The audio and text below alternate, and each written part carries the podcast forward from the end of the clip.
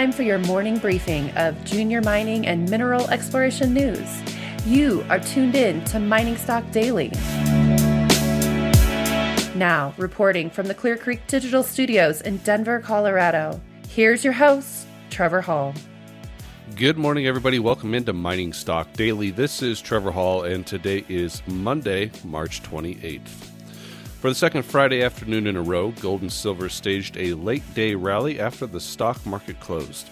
The Mining Stock Journal commented that ordinarily gold and silver move sideways or lower in the last hours of trading in the CME electronic Globex trading system. This past Friday, however, gold bounced over $5 per ounce in the last hour, with a $3 spike in the final 15 minutes.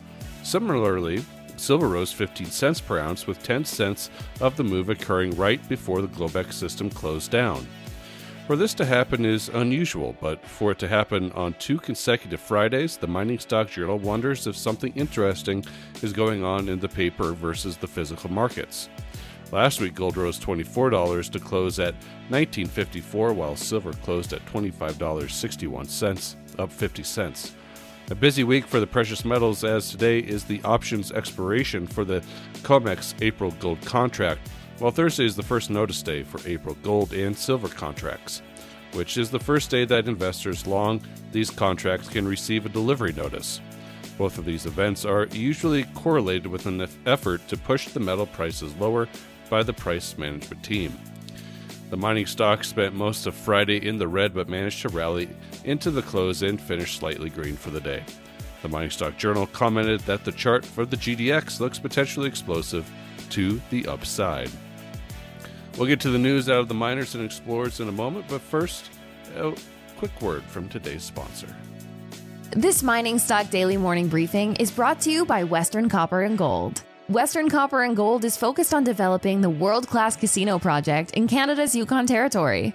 The casino project consists of an impressive 11 billion pounds of copper and 21 million ounces of gold in an overall resource. Western Copper and Gold trades on the TSX and the NYSE American with WRN. Be sure to follow the company via their website, www.westerncopperandgold.com.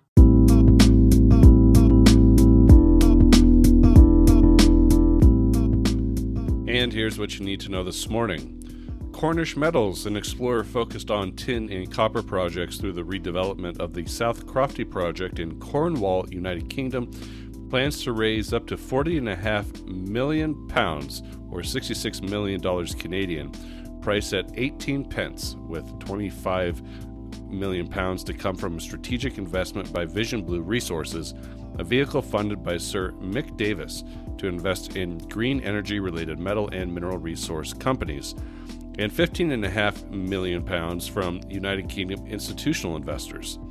Funds will be used to dewater the mine, resource drilling, completion of a feasibility study, evaluation of further downstream beneficiation opportunities, and an on site early works in advance of a potential construction decision. Cornish Metals trades on the TSX Venture and AIM under CUSN. York Harbor Metals reported high grade copper and cobalt values at its York Harbor Copper Zinc VMS project in Newfoundland, Canada, with a highlight of 29 meters grading 5.25% copper, 436.5 grams per ton cobalt, 8.97 grams per ton silver, and 0.8% zinc in hole 24. The Phase 2 drilling program included 29 diamond drill holes for 4,000. 500 meters that targeted VMS mineralization along a 400 meter strike length within the main area near the historic underground mine workings. York Harbor Metals trades on the TSXV under YORK and on the OTC under YORKF. Marimaca Copper shared results from the first seven reverse circulation drill holes, totaling just over 2,000 meters from the 2022 infill drilling campaign at the Marimaca Oxide deposit. The drilling intersected broad zones of near surface green copper oxide mineralization in six out of seven holes. Select results included 106 meters of 0.53% copper from 2 meters depth, 54 meters of 0.62% copper, and 202 meters of 0.31% copper. The company says drilling continues to highlight the lateral continuity as well as the thickness of the Marimaca oxide deposit, mineralized column, as well as ongoing potential for extensions at depth. Marimaca Copper trades on the TSX with MARI. Summa Silver has acquired an additional 1,446 acres of mineral rights contiguous with the Hughes property near Tonopah, Nevada, via claim staking. The newly staked claims are contiguous with the Hughes property and are centered approximately four and a half kilometers northeast of the Belmont mine and three kilometers northeast of the Ruby discovery. Previously reported geophysical and soil geochemical data highlighted numerous untested targets interpreted to have potential for high grade silver gold veins, as well as bulk tonnage style disseminated gold mineralization. Many of these targets remained open for expansion towards and into the newly acquired claims. The Hughes property now covers 5,504 acres, that's nearly 40% expansion. Summa Silver trades on the TSXV with SSVR and on the OTC QB with SSVRF. In sticking around Tonopah, BlackRock Silver says drilling has encountered the strike extension of the Denver vein system, 650 meters north of the DPB resource area on its Tonopah West project. Drill hole 119 cut 4.5 meters of quartz vein material starting at 741 meters. Precious metal values reached 0.33 grams per ton gold and 24 grams per ton silver. From the same drill platform, hole 120 was drilled southward with a 70 degree inclination targeting the same vein projection, but shallower within the system.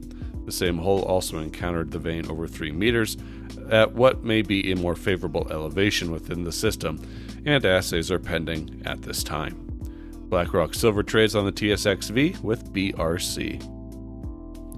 Finally, Arizona Sonoran Copper announced the Arizona Department of Environmental Quality has granted its Cactus Mine an amended aquifer protection permit. In July of last year, the company was granted an APP for the Stockpile project, which was now been amended to add the Cactus Mine open pit and underground operations to the Stockpile project. The company says the issuance of the permit is a key milestone for ASCU in advancing the restart of operations at the Cactus Mine and further de risking of the project. Arizona Sonoran trades on the TSX with ASCU. And I might add, I am on my way to Arizona later today and will be visiting the Cactus Mine tomorrow and will be reporting and providing some content from that site trip. That concludes today's morning briefing. The Mining Stock Daily Morning Briefing is produced by Clear Creek Digital and Investment Research Dynamics Mining Stock Journal. It is distributed throughout the world through your podcast network of choice and by our friends over at the Junior Mining Network. Have yourself a great day, everybody. Be well. The information presented should not be considered investment advice. Mining Stock Daily and its affiliates are not responsible for any loss arising from any investment decision in connection with the material presented herein.